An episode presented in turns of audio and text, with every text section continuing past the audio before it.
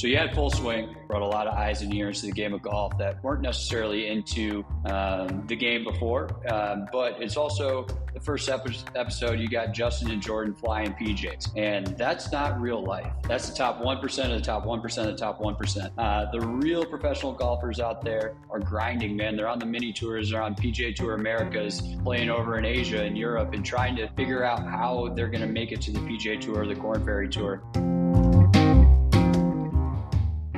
All right, ladies and gentlemen, this week we're joined by Hunter Schwartz, an absolute treat, the man behind Drive for the Dream. How's it going? Bro, if I were any better, I'd be you, Daniel. I love that, dude. You're bringing the energy, bringing the heat, but I'm stoked to have you on, dude. I think what you're doing with Drive for the Dream is a really cool project. Obviously, you had on Marty, one of your cast members, uh, a few weeks mm-hmm. back, so it only makes sense to have you on. Yeah, Marty's a man, and uh, he's playing well right now. Excited to see what he does at San Juan this week, this weekend, make the cut, get there, get ready for Q school, and get him dialed. For sure. So that's coming up, but I really want to dive into Drive for the Dream, man. So can you kind of give people uh, like some backstory on on what it is and and sort of like a little bit of what's going on? Yeah, happy to, uh, and appreciate you having me on. By the way, and appreciate the ask. Uh, it's something we're super excited about, and what we're doing is telling the real story of professional golf, right? So you had Full Swing, which was a great TV show, brought a lot of eyes and ears to the game of golf that weren't necessarily into um, the game before, um, but it's also the first episode, you got Justin and Jordan flying PJs, and that's not real life. You know what I mean? That's the top one percent of the top one percent of the top one percent.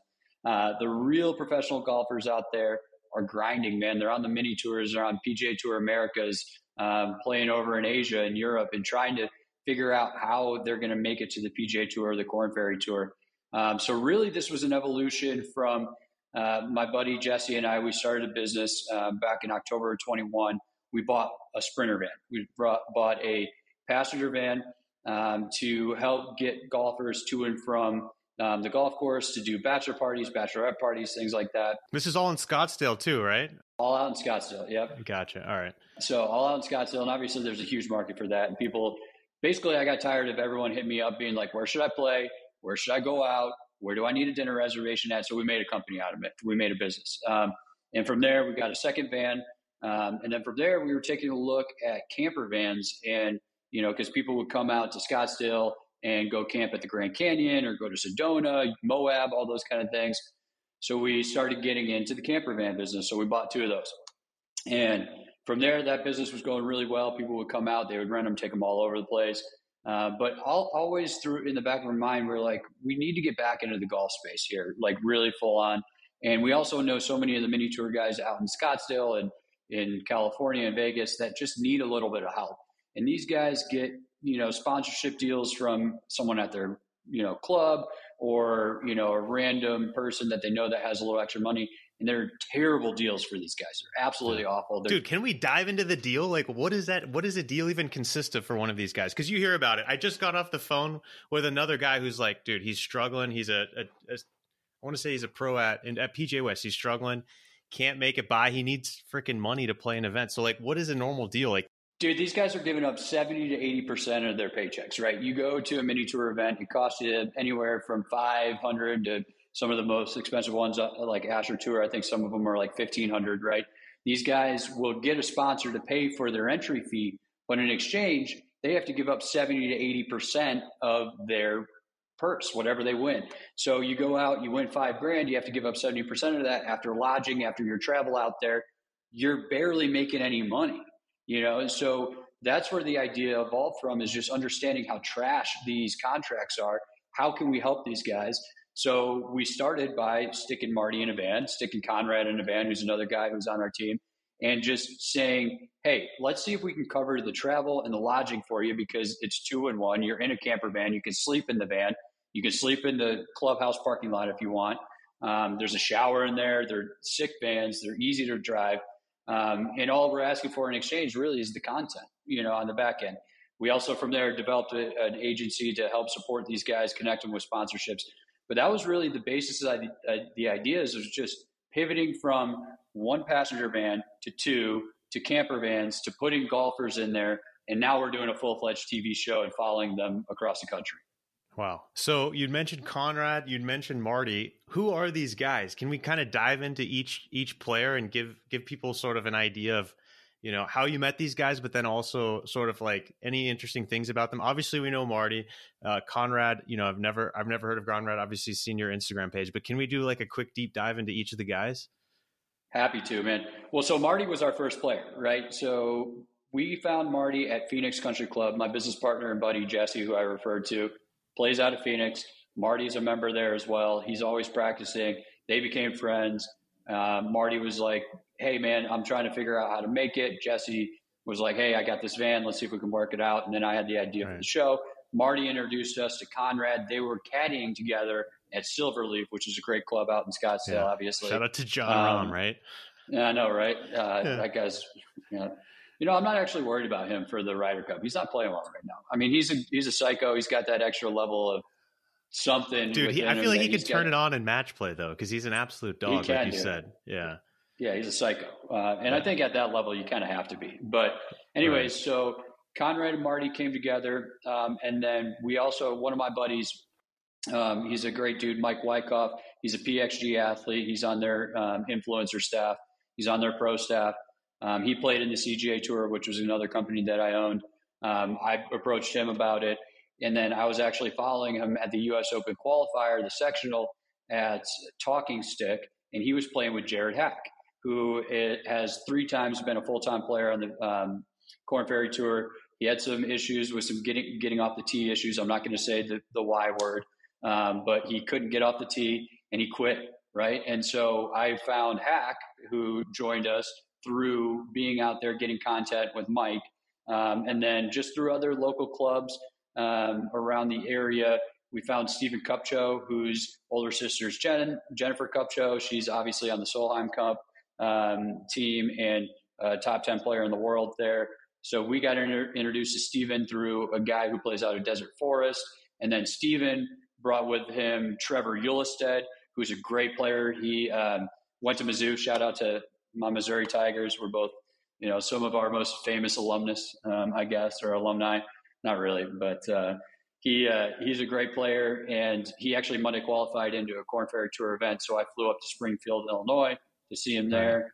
Um, and then wait, so was Jared that part Hack, of was that part of like Drive for the Dream? Is that going to be captured in you know these yeah. episodes? Because like standing yeah, so outside in, so real fast, kind of going back, like was this in was this so you started that business? Was it 2021 or when did like Drive for the Dream actually start? Drive for the Dream, I had the idea early of probably around January or February of this year. Um, oddly enough, I was just I was in the locker room at Lifetime, um, and I was like just thinking, I was like, okay, so there's all these guys that need help. We've got vans. We're going to put Marty in one. Maybe there's something more here. There's got to be a way to show this story to help these guys on the road and to develop something that's a little bigger than just one guy or two guys going out there because golf is such an individualized sport. Like these guys are out there, especially on mini tours, they don't have a caddy. There's no fans. It's desolate as hell. They're freaking you know, grind, dude. Yeah, grind, dude, and it is brutal out there. Like I went out there and caddied for Marty in the Reno Open, uh, one of the Asher Tour events, and you know I was just shocked because there's no one out there, no one. But dude, that's what's so badass about what you're doing because like you think about full swing, you think about turning on the golf channel, Instagram, like it's just not captured and not covered, right? The whole mini tour grind, and people hear about it, and it's almost like this tale you hear from a friend of a friend about like the grind exactly. and and whatnot, like what takes place driving to the events, having to pay for food, like the struggle. What I think that is so amazing. Cut? Like, yeah, dude, that's not even talked about either. It's like, come on, yeah. we need to shed light on these guys, which is so amazing. And I just want to shout you out and acknowledge you. So my bad for interrupting. Keep going. No, dude, I appreciate it. And that's, I mean, that's the goal, right? Like we want to be the one that tells a story, right? That no one has been able to tell, right? I mean, shout out to Ryan French, Monday Q Info. He's a great dude. He has done a, a number of amazing things um, for guys at this level, but he's just he's one guy and he can't capture it all. So we saw a little gap in the market. We saw an opportunity to come in and tell a story, and that's exactly what we're doing. I mean, these guys, if they miss a cut, they got to figure out how they're going to pay their rent, you know, how they're going to get to another event and things like that. So the idea, the concept really just evolved day after day and has gone through a couple different iterations, but we've been picked up by a company called Winterstone Pictures. Um, they're a great production house out of LA. Um, Ashley and Ed are a husband and wife team over there. Ed does the production side. Ed does, or Ashley does the direction side, and they're brilliant. They're cinematographers. They've got a great eye for that kind of stuff. They know how to tell the story. And then we're also working with Sugar 23, which is an agency. Um, I don't really, I mean, they don't really have a definition. You can't really put them in a genre, but they're helping us connect with sponsors to help these golfers get money in their pocket, get into events. So we don't have to come out of pocket for it on the business end. Um, but then they're also going to be the ones that take us to the Netflix and the Amazon, and the Apple TVs of the worlds to get picked up by a network and to get this thing in a syndication. Right. So is this your first real like production that you've ever done in in your career? Because obviously Bro, checking out I your have LinkedIn. no idea what the fuck I'm doing. Dude, and that's what this podcast is about, baby, figuring it Yeah. out, right? Because it's Yeah. like you saw this opportunity and it's like, all right, well, I want to take, not take advantage, but I want to bring something to the market, right? And you have no Correct. idea what you're doing. So it's just cool to have a guy like you on who's figuring it out, right? Because it's kind of taking a step back and looking at it, dude. It's a tall task, right? Like to be able to sure. document something that's never been documented well before. So it's just awesome, Yeah. man. So when you take a step back and you look at like how each episode is structured, can you give us an insight into that, what that would like look like and what we can expect from a viewership perspective? Yeah, so our main thought is we want it to be 80% personal and 20% golf, right? Obviously, Yeah. golf is our tapestry. It's Because you our- buy into the player, man. It's like you buy Exactly. into Marty. You know what I mean? You buy into these guys. Dude, and think right? about Full Swing, right? Like you have the Yeah. Joel Dahmen episode and the Tony Finau episode. Those were the Right. best, right? Those were the two Yeah. episodes where everyone connects with it. And it's the personal side, man. It's getting Right. into their story. It's Their understanding what they've got. Yeah. A hundred percent, dude. Right. Yeah, and so we're going to do we're we're trying to stay around 80% personal and 20% golf because you can only watch so much golf shots, right? Like I mean that's what the PGA Tour does better than anyone else. They have that market cornered. LIV has done an okay job with that. I think LIV Yeah. was great for the game of golf and I think Mhm. they did a lot for the players both on the PGA Tour and then obviously on LIV, but with the increased purses and um, what they're doing as far as doing bringing something different with the team aspect, I think that's been awesome. But um, the ex- execution of the broadcast needs some love. I'm just going to leave it there. But um, There's a lot of really us- interesting infographics that I think are kind of cool that are a Yeah. little switched up, but yeah, go ahead. Little- sometimes little, it like- looks a little too cheesy, though. It's like Really? cheesy. It's, like, a game, uh, is like what it is. You know what I mean? It's like super stimulating, is almost like what they're going for. yeah, it's just it looks like a different, game show. Yeah, um, which is cool. Uh, but yeah, so for us, what we're going to do is we're going to have these guys out on the road in the van, and we're just telling their story. Um, stuff with their family when they miss a cut, what that looks like, all those back end conversations. If they're like maybe on the tail end of their career, having those tough conversations. Well, do I give it another ro- run at Q School this year? Do I find fifty five hundred dollars and sign myself up for Q School? Is that a good investment? Um, you know, trying to capture exactly what it looks like for these mini tour guys and telling that story that no one really knows, man. Besides these guys that have done it, um, and we've had so much amazing support from the brands that we've talked to, um, other players that we've talked to about, hey, like you get it, we get it. Let's do something where we can connect this to the rest of the world and create some sort of artwork and storyline that can help explain because golf and sorry if i'm rambling a little bit on this part but Yeah, golf please, is no. unlike any It's other a sport podcast, baby. There's- yeah. exactly golf is unlike ramble, any dude. other We're here to sport man Yeah. every other sport has a draft there's scouts there's you know you've got you you play in high school you go to college and then you get drafted that's not a thing in golf tennis is the only other sport that's kind of like this where you get out of college you have to kind of make your way through lower level tours you got to earn points you got to get status and then you can play in other events and then you make your way up there's no other sport like that and that's what we're going to tell and that's what we're aiming to do Yeah. So when you zoom out and like look at these guys from a you know bird's eye view, and you think about the struggles, you talked a little bit about them, but can we talk through some of these struggles and like how and why it's so hard to fricking make it as you know a professional player on the big stage? Dude, it, I mean, money is number one, right? It's always going to be number one because you have to pay to play. And we see that even on the amateur level, right? Like the cost of golf has gone through the roof.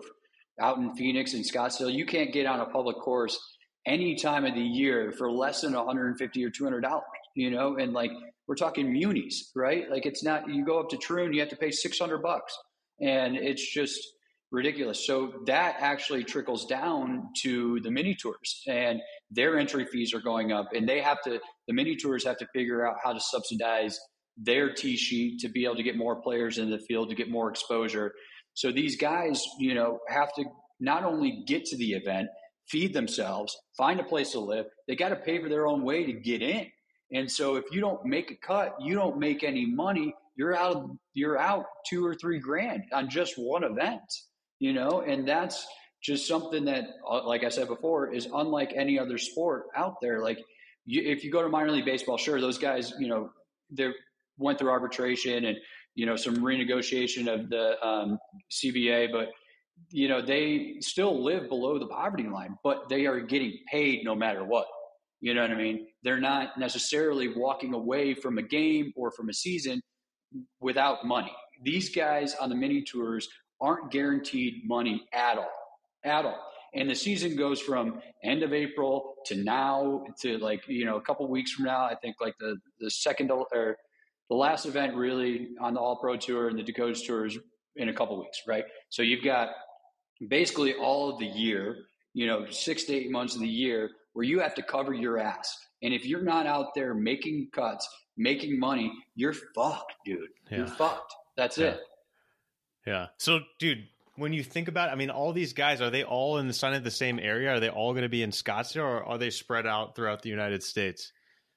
That's the beauty of it, man. It's all over the country, right? Um, so there's mini tours all over the country. You've got Asher Tour out in um, California and Arizona, um, and then you've got the All Pro Tour kind of in like the Oklahoma, Nebraska area, and then you've got the Dakotas Tour, which is the Dakotas and Iowa, um, and then you've got the Minor League Golf Tour, which is down in Florida. So it's all over the country. And then these guys will create their schedule so they're going from you, you don't have to be on one of the tours. Like you don't have to be fully committed to one of the tours. You can bounce around, right? So Conrad, who's one of our players, you know, this summer he's been bouncing. He's been playing in Monday qualifiers in between APT tours uh, events and the Dakota tours events. So he's before he sets out on the road, he's been in one of our vans for since shit like middle of June.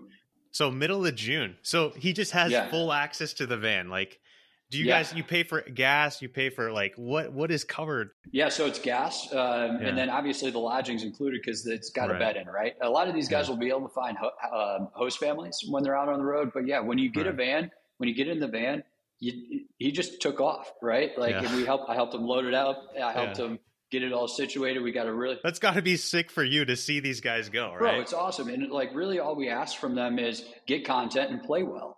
You know what I mean? Because that's helping everyone out. So it's hilarious. Like we have a really funny story. And uh, there's, I think it's on our Instagram. Uh, you can check us out at Drive for the Dream. Um, but uh, on our Instagram, there's a funny story. Conrad was driving, and then all of a sudden he hit, had hit the brakes a little bit, and he heard like a loud boom in the back of the van. In the solar converter panel, so there's a big ass box in the back of the van. There's solar panels on top. That box converts the solar energy and it turns it around and puts it into the batteries for the van. So you can run the air conditioning off it, you can run all the electrical outlets, things like that. Well, that solar panel fell off in the back, and so he's in the middle of bumfuck South Dakota, had to find uh, some sort of mechanic to fix it and fasten it up, and he's just got a really funny story. So I'll let you check that out. But but dude, that's part like, of like creating this narrative behind these guys to get people to buy into like the entire league and, and the entire project, right? That those are these 100%. important moments, right? That you need. Yeah, and that's that's the story, man. It's yeah. like it's not glitz, it's not glamour. It's dealing with I forget what the guy's name was, Joe whatever in bumfuck South Dakota, trying to fix your van you know, it's pulling off on the side of the road so you can take a shower. Uh, you know, and these vans, uh, the showers actually come off the back door. So like the back doors open up and then you hang a shower rod off the top and then you drop the curtain down. And so you're literally like out in nature showering and taking taking that. So we got a couple funny videos of Trevor doing that, who took it, uh, took the van to a couple Monday Qs and stuff, and then Conrad doing the same thing. And you know, he's been living in the van since June, like the second week of June. So two and a half months. You'd mentioned content, right? Content is key. You got to monetize attention now, or that's a business in 2023. So when you mm-hmm. do think of content and like truly documenting this project, like are these guys? Do these guys have a camera crew behind them, and are they just followed around, you know, 24 seven? They will come the new year. That's what we're going to do with the production team and getting the funding for that. It's going to be uh, probably one cameraman and his camera per player, right? And they'll be out on the road traveling the country with the players. Uh, right now, it's all UGC. It's all the players getting videos of themselves. You know, it's Conrad, it's Marty, it's Jared, it's all the guys out there just taking videos of themselves, talking about funny stories, talking about their round, talking about what they're focusing on for the week, going through any mobility exercises, um, and then all the funny stuff like the shit in South Dakota or you know pulling off on the side of the road because you got to take a dump, things like that. Um, so it's all UGC and it's behind the scenes stuff that we're getting right now. But yes, moving into the new year, we're gonna we'll have a full on production team and camera crew out there. Um, right now, we're just banking all the content that we can get um, and putting it together in short reels, short form content that we can get out to the masses just to spread the word. Um, and moving into the new year, starting around the second stage of Q schools, when we'll have cameramen actually traveling with these players and documenting that because we've got some guys that have a real shot at getting their Korn Ferry card. And then also something we've been, you know, blessed and been given the green light by the PGA Tour to continue what we're doing, um, which they are pretty sticky when it comes to their media rights. So we're really thankful that they're working with us. Um, and we're excited to be able to tell the journey of Q School because they're revamping it this year, and yeah. we've got a really good opportunity to help them with that. Can we dive into those conversations with tour because that's such an interesting, interesting fascination or something that I'm really interested in, right? Like, like how did you even have those conversations? You just reach out to them and say, "Hey, my name's Hunter. Like, I want to. I'm working on this project. I want to be able to document." Or, or like, what did those conversations look like? You know, to to really get their approval. Yeah. So before I got into entrepreneurship, I was in enterprise sales for a couple different big enterprise companies. So I'm no stranger to cold calling. I'm no stranger to cold outreach. Like I know how to break down doors and get through the gatekeeper and things like that. So with the PGA Tour, um, there's a couple of folks over there that I had just emailed nonstop, just nonstop. And finally, I had a pitch deck that we got from Ed and Ashley. And so finally, I was like, "Here's the deal. I like I'm not going to hit you up anymore, but I'm going to put it all on the table in this email, and I want some time on your calendar." please just give me 15, 20 minutes. It's going to be worth your time. I'm not just some asshole out here that's just, you know, trying to sell you something. We have a real legit project. So finally, I got that meeting um, with their was communications it with team. I was going to say, that'd no, crazy it was Jay. Jay, no. Jay like he's my buddy. Uh, oh, it was, was Jay. Yeah. yeah. Oh, buddy Jay. Oh, Mr. Monahan. That guy's in some hot water, huh? Um, so, but his pockets are full, so I don't, think he's worried about it. Uh, but yeah, so we were meeting with their like director of uh, communication, uh, social media channels, their director of media rights, and everything like that.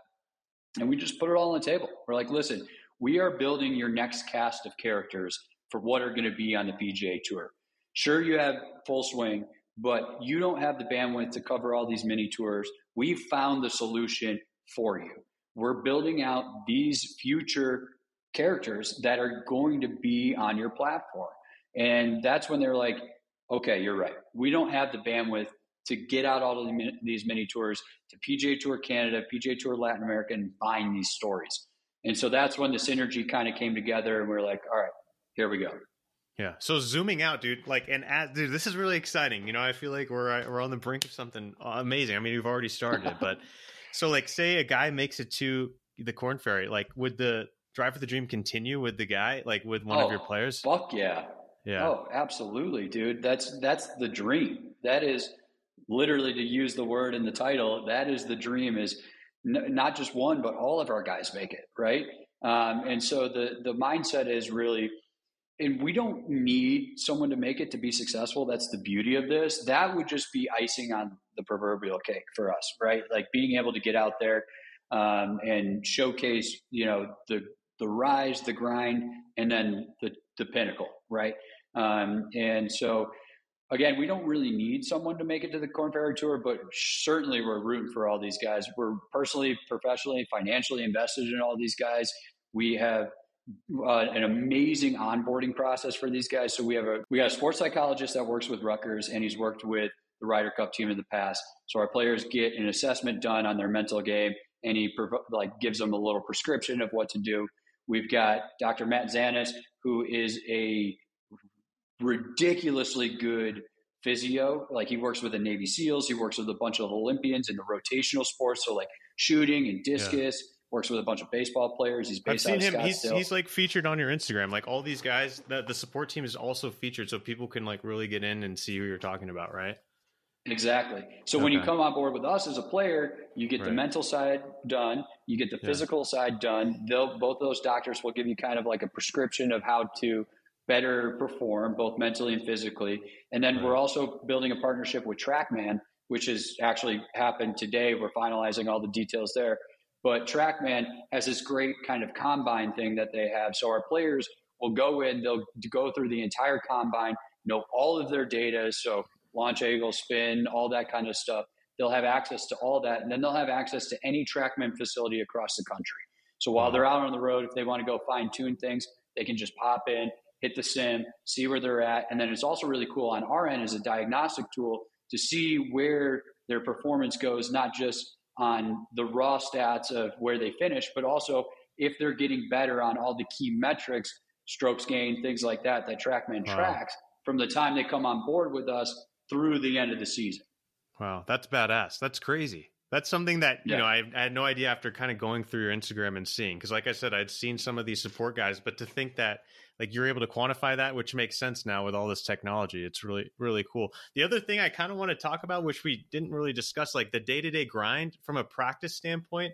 I mean, it's probably hard to get better and improve on you know when, when you're on this journey right because you might not even have access to the best facilities as well but now with trackman i mean you're going to get absolutely dialed right yeah 100% and the goal is to actually get physical trackmans in these guys hands right, right. Um, so we're working out all the logistics of that it's an amazing piece of equipment they're obviously the gold standard when it comes to that tracking and the data measurement from a golf standpoint um, and we had a great call with their R and D team and everything like mm-hmm. that. Just understanding the full scope of what they do, um, and it's an amazing company, and they're um, they're doing some great things in the game, and they've got a really a lot of cool things kind of coming down the pipe. But yeah, so for our players when they're out on the road and they're grinding and going through all the mental and physical grind of what it means to be on these mini tours, the practice side of thing is tough because you play in an mm-hmm. event and then you got to drive 10 12 hours to your next event it messes with your back it messes right. with your mind you're sitting in a car just kind of like this so the entire as time tight so as absolutely dude you got to go through all that kind of stuff The glutes man. dude are tight yeah the low back all of it dude it's yeah. just it, your hips everything and that's right. everything that you need your core your hips your low back mm. everything like that that goes into the golf swing that's why having a guy like dr matt involved is huge for us because he can help these guys know what exercise to do for what kind of injury they're going through or what kind right. of thing is feeling tight that day. So they go from playing an event, make a check or not. They've got to drive 10, 12 hours to the next mm-hmm. event. And then they've got to play in a pro am because all these mini tour events have pro ams. They maybe get a practice round in and then they run it back and play in another tournament and then they drive to another event. And it's just right. such a wild lifestyle that no one knows about that we're going to have the ability to tell. Yeah. And then from like the physical standpoint too, like the professionals, when you think of guys who are playing at their absolute best, I mean, their mental's dialed in, right?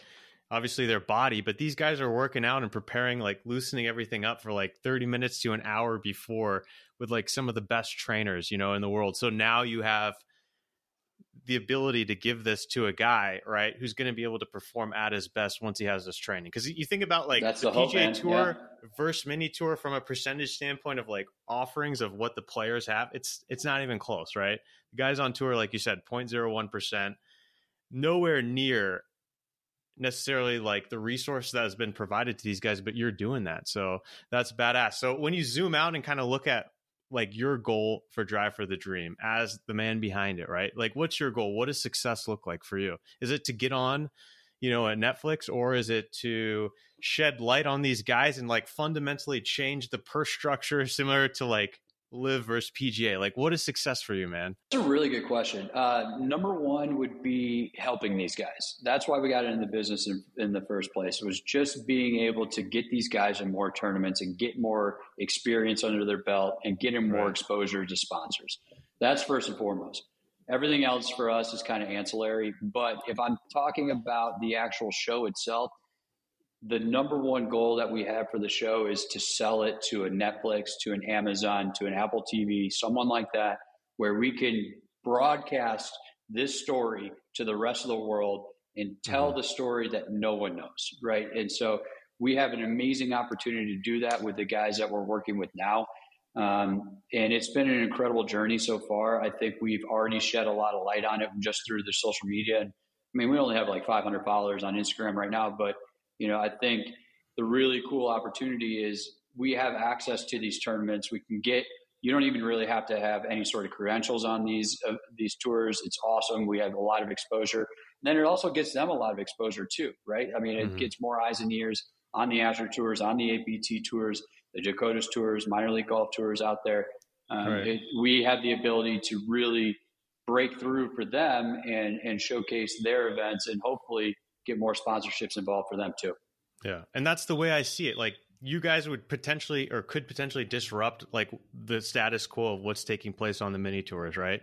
Because if that happens, else... it happens. It's not a goal. It's not a goal, man. But like, I think you know, I, there's more and more eyes and ears coming to the game of golf. There's right. if if you look at it, I saw something on Instagram the other day that the average investment on LPGA Tour dollars in the 2023 season returned like 250 percent because yeah. that's how much the LPGA Tour is growing. Ladies golf and golf in general is growing. So right. if we can have just 250 percent return for the LPGA, yes, that's dude, interesting. On investment, you know? on dollars, 250 percent, dude. yes, dude, invest dude. in LPGA. A, screw a screw an index fund, right? Anything or you yeah. know these you know whatever coins come out you know yeah. next week Doge right? coin like, yeah LPGA yeah, exactly. coin yeah you can't find that ROI but I mean the advertising dollars I mean that speaks for itself right on the game right. of golf so if we can have an impact on that in any way for the minor uh, for the mini tours things like that that that will be ancillary but first and foremost we want to help these guys we want to help them tell their story and we want to mm-hmm. grow the game so that's where we're at yeah but dude, when you think about like trickle down, because I want to believe like trickle trickle down would take place. Like it starts at the top, it goes down, right? It feeds to the PGA Tour, and it goes to these mini tours. Like, is it sustainable for like the current model of mini tours to continue to exist from a no. guy who's doing you know this project, right? Like you know it more than anyone else. Like the economics, is it sustainable for these tours and for these players? I mean, based on what I'm hearing now, absolutely not, right? Short answer is no. I don't know how yeah. they do it, right? And I don't right. know, especially with the rising price of tee times. And it, you think about it this way: if you're a mini tour and you're going to have a three day event, you got to buy out the course for three days, and you have to either subsidize that with a sponsor coming in to be able to take care of that and make sure that you can still give players a prize pool to play for. And right. I can't, by any stretch of the imagination, fathom how these guys and gals that run these mini tours are doing it. It doesn't the economics and the the P and L of how that works just does not make sense to me. But they're doing it, and then you see, you know, a, a tour like the minor league golf tour down in Florida. They produce quality players like Eric Cole. You know, he yeah. won 57 times on that tour before he got his breakthrough, which is a cool story in and of itself. Um, but financially, I don't know how they make it work, man, without getting big sponsors in. But again, to your point, sure, there's a little trickle down of that, right? Mm-hmm. You got the PGA Tour that's bringing more advertising dollars. You got LIV, you know, pumping money into into golf and things like that. But the mini tours don't see any of that. They're not sanctioned by the PGA Tour. They're not recognized by the PGA Tour. They're just doing their own thing. Right. So when you dive into these mini tours right now, is there like a gold standard for someone who may not necessarily be familiar with like all the the tours throughout the United States specifically. Like I'm based in California, I see a lot of Asher stuff. Love Asher mm-hmm. clothing, mm-hmm. right? Like in my mind, mm-hmm. that's one of the bigger ones. But you brought up a couple all throughout the country. Like, is there a like a gold standard of of mini tour in your eyes, or does it really just depend on the region you're in? It depends on the region, but I would say there's probably four that resonate the most with folks. You've got Asher Tour, like we just talked about, and that was a combination of the Outlaw Tour and the Gateway Tour. So Asher came in and bought both the tours and combined them. So Asher um, does a lot of events in, you know, uh, Nevada, California, um, and Arizona. And then you've got the All Pro Tour, which we talked about before, which is kind of like Oklahoma, Nebraska. That's a great tour. A lot of good players come out of there. Um, you've got the Dakotas Tour, which is North and South Dakota, Iowa, uh, Minnesota. And then you've got the Minor League Golf Tour that's just in Florida. I would say probably the most PGA Tour, Korn Ferry Tour guys come out of the Minor League Golf Tour. MLGT does a great job. Uh, MLGT does a great job with their events.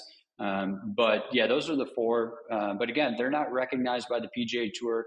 I was talking to one of the tournament directors, uh, Steve, down at MLGT. Mike was playing an event. I connected with him about trying to get them featured on the show. They're on board, obviously, because why could you not be?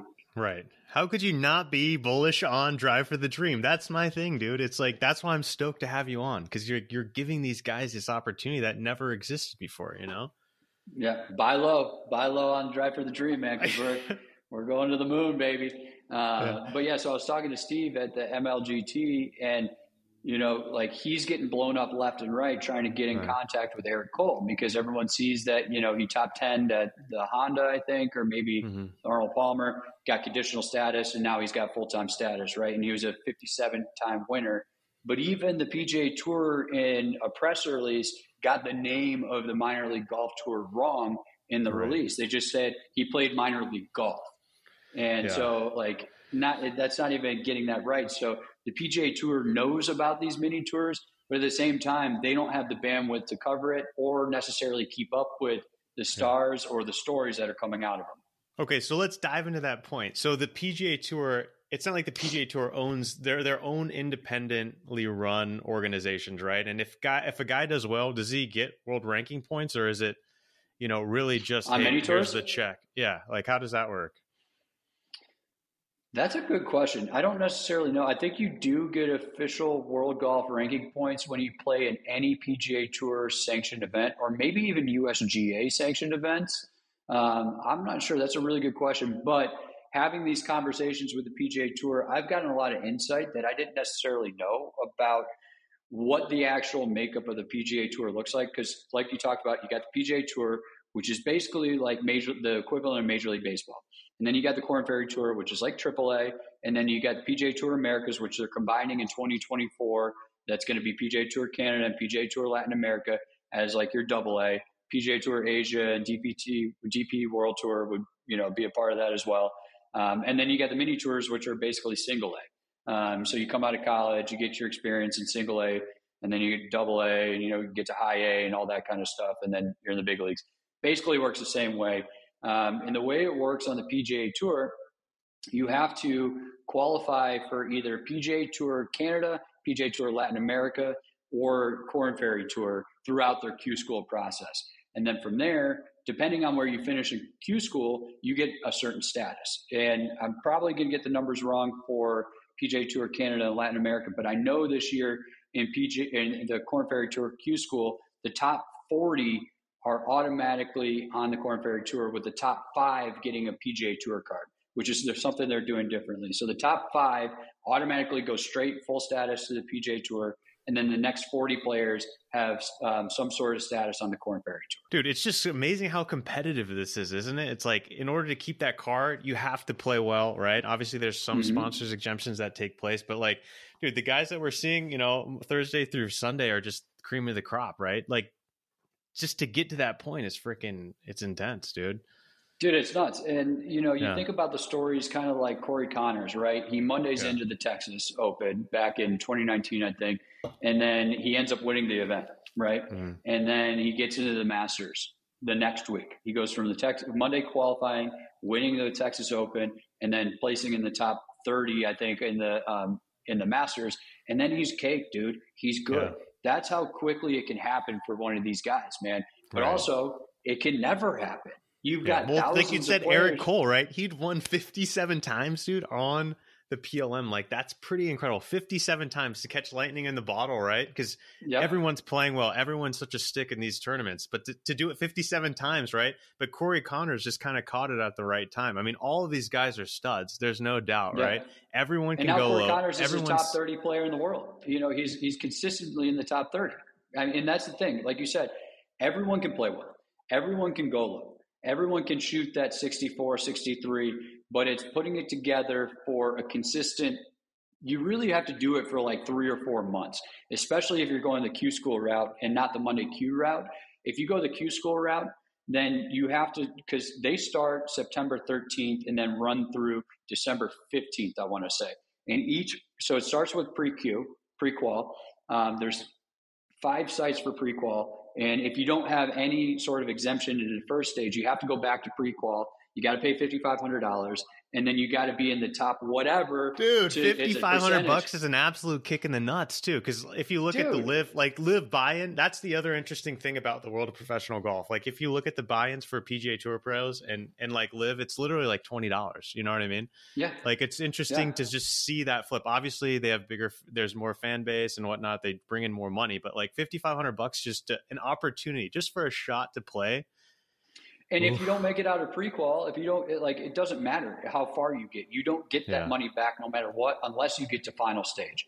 And final Mhm. stage is basically, I mean, it is just so hard to get to because Yeah. you think about all the good players across the country.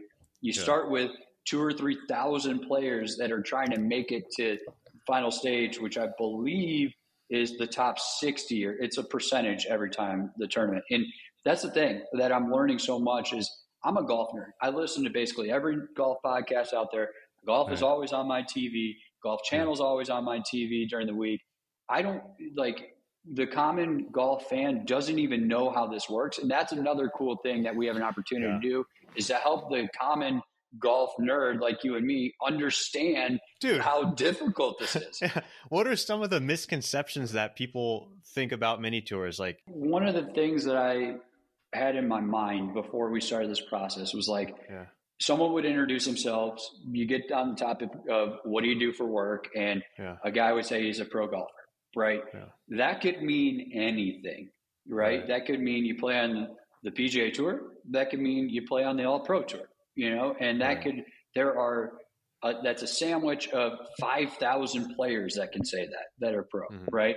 Um, and so that was something that was really eye opening to me is how many guys, and even on the ladies' side, are out there grinding, trying to make it to the very top echelon.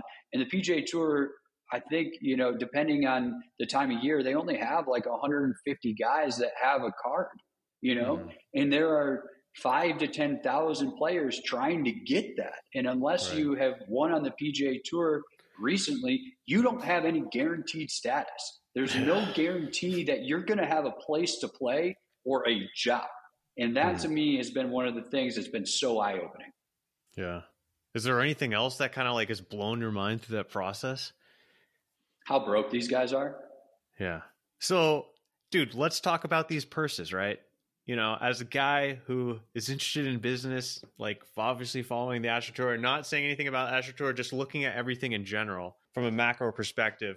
When you talk about these purses, like what can, because we talked about the guy who doesn't know anything about the mini tours, right? Like, what is a typical purse size for winning one of these events? Average purse size, uh, average winning purse is probably around, I would say 17.5 is the average for these events, right? You've got Yeah. the top end, which is the Colorado Open, where the winner makes 100 grand. And then Mhm. you've got smaller, like the San Juan Open, I think this week the winner makes like 6,500 or seven grand. hmm and you've got to beat some really fucking good players to make Yeah. seven thousand dollars. And then you also got to factor in you paid eight hundred dollars. Let's do the math on It- this, dude. So it's Yeah. seven. It's it's sixty five hundred just for San Juan, right? Sixty five hundred, right? And then what Mhm. what else is? Let me just do the math as we speak. So let's just kind of Sixty talk through hundred if you win. It's So sixty five hundred, first place, first place. All right. first place. so let's yeah. go through some of these expenses, dude, just to Yeah. see like Uh, where would we six- be? Yeah, so you win sixty five hundred, but it costs I think it was eight fifty to get in. So and minus eight fifty. Yep. You got to figure if you don't have host housing and you don't have free meals or a free place yeah. to stay or a van like our guys do, you're going to pay 100 bucks a night for a hotel. It's a 4-day mm-hmm. tournament, so there's another 400 bucks. Yeah. You're going to pay minimum $50 a day to eat, yeah. right? Because um, these places don't have food. Like the, right. the mini tours don't provide food. May, if maybe they do, it's like a taco bar, something like right. that. Um, Hot dogs. So that's another 200 bucks. Exactly. Glizzy at the turn. Glizzy maybe, at the, dude. I don't know. We're on the same page, dude. Yeah. Glizzy at yeah. the turn. Yeah. Give me those onions, baby. Yeah. Um, but uh, so then you got that, and then. But dude, what about the entry from? fee itself? Oh, that was eight fifty. Yeah, sorry. Okay, so we're looking at like less than five grand, dude, for the first guy to pretty much. But then going back to the original question of what the sponsorship deals look like, if you've got a sponsor putting up your entry fee and you got to give up eighty percent you know, you win, you you profit five. So that's like a thousand bucks, yeah. Thousand bucks, dude. A thousand dollars for your time and too. That's the other thing that's not. Yeah, yeah, yeah. Damn. So, dude, a lot of these that's guys the have.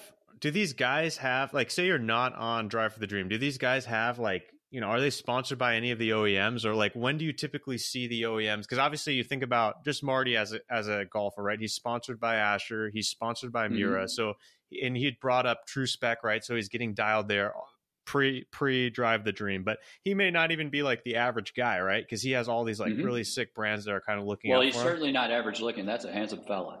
Yeah, dude, we love Marty Sanchez, dude.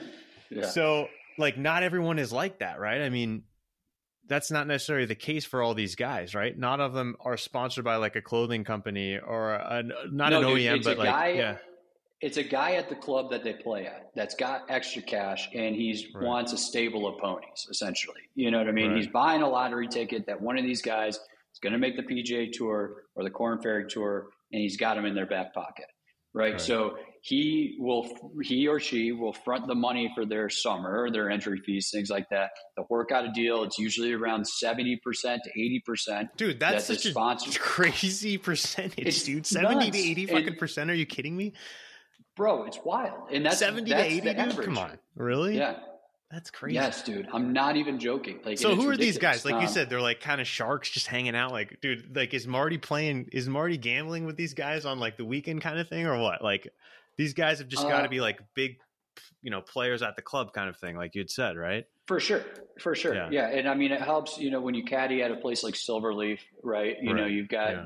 Silverleaf. I don't even know; it's ridiculous. What the, I think the initiation fee at Silverleaf right now is five hundred grand or seven hundred and fifty grand. Yeah and then you have like a minimum of 250k to spend a year like so yeah. million dollars to get in so we're, getting, the, we're getting the glizzy at the turn dude at least with the wagyu toppings bro come on bro uh, silverleaf is, is an amazing place if you ever get a yeah. chance to play you got to go it's an yeah. unreal place but when you're caddying there or a scottsdale national or a whisper right. rock or shadow creek out in vegas things like that you're exposed to a lot of wealthy folks and so mm-hmm. um, those kind of folks are looking, you know, if they've got an ancillary 150K to play with, they're looking for a little lottery ticket, you know, instead right. of going to play a scratch off or buying a lot of mega millions ticket like you and I would yeah, do. they're going to sponsor a golfer.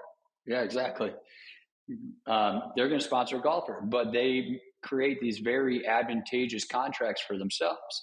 Um, and it's brutal. Like, I mean, to give up 80%, 70%, even if it's 50% of your winnings, to give that Dude, back. Even if it's know, 10 or 20% is just like, fuck, yeah. man. Yeah. Well, and that's, it goes back to the, the no draft, the no scouts. Like you're out on your own. You got to figure out a way to get into these tournaments.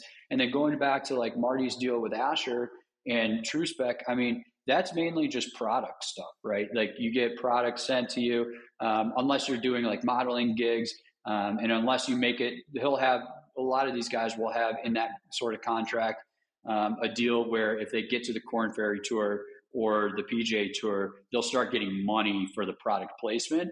But to begin with, there's no cash coming into these guys from these companies. There's just product, which is great. I mean, you know, it's great to always look good, but that doesn't Maybe do anything an affiliate for your bottom link. line. Can you count on an affiliate link like 10% here, 10% there to freaking cover these expenses. The reality Bro, I mean, no, you sell right. You, you, sell ten polos for Asher at let's say a hundred bucks a pop. There's your thousand bucks. You get ten percent of that. It's a hundred dollars. Yeah. You know, you sell a hundred polos.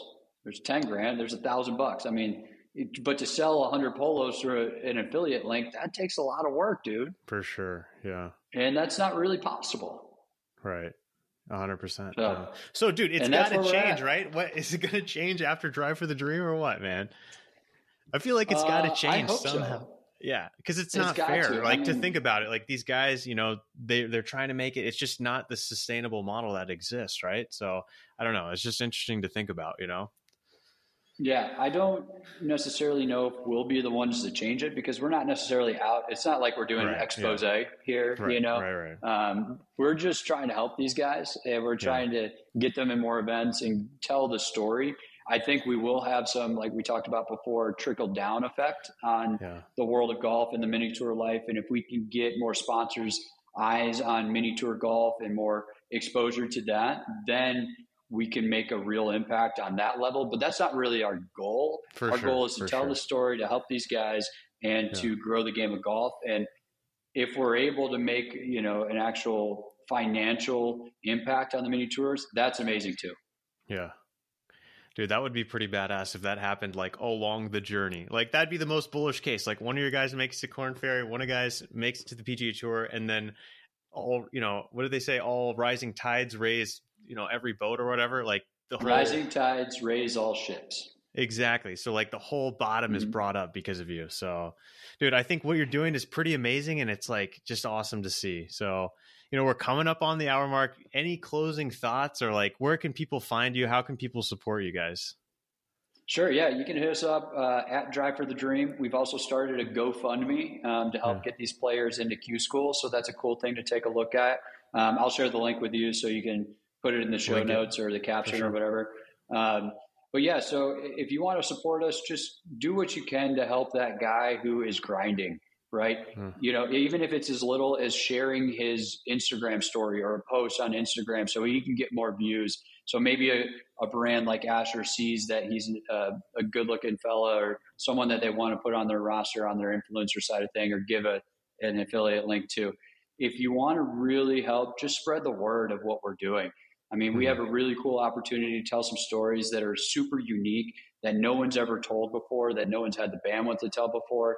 Um, so just support us, support the local players, and let's keep growing the game. Yeah. So next step for you guys, I may have gotten that prematurely, dude. So next step, like, what can a viewer expect? Right? Say they listen, they're super, super into it, they bought into you. Like, when would the first like episode or like what's left in sort of the roadmap to actually bring it to the consumer? Well, kind of like we talked before, this is my first real brush into television and entertainment, right. and I'm learning it's a lot of hurry up and wait. Now, right. we've had a lot of really good momentum with this, with Sugar 23 and Winterstone Pictures on the back end, pushing this project forward. Jesse and I are also work with a high sense of urgency, to say the least. So yeah. um, we don't let anything die on someone's shelf. For us, the goal is to really around second stage of Q School. That's when we're going to start the development and the actual production of the show. And so mm-hmm. from there, we'll have start filming episodes. Our pilot will likely be kind of the backstory for all these players as they're going to Q School, and then what they're doing throughout Q School. And then we'll really start filming and doing everything with guys out on the road probably around April or, or March next year, and then or March or April next year, and then hopefully when we get picked up, fingers crossed, by a streaming service or a network, um, you can start to see us maybe towards the end of summer or early fall next year, which would be ideal on our end. Okay. Love it, dude. I can't wait. I really appreciate your time. Thank you so much for coming on, dude. I really appreciate you.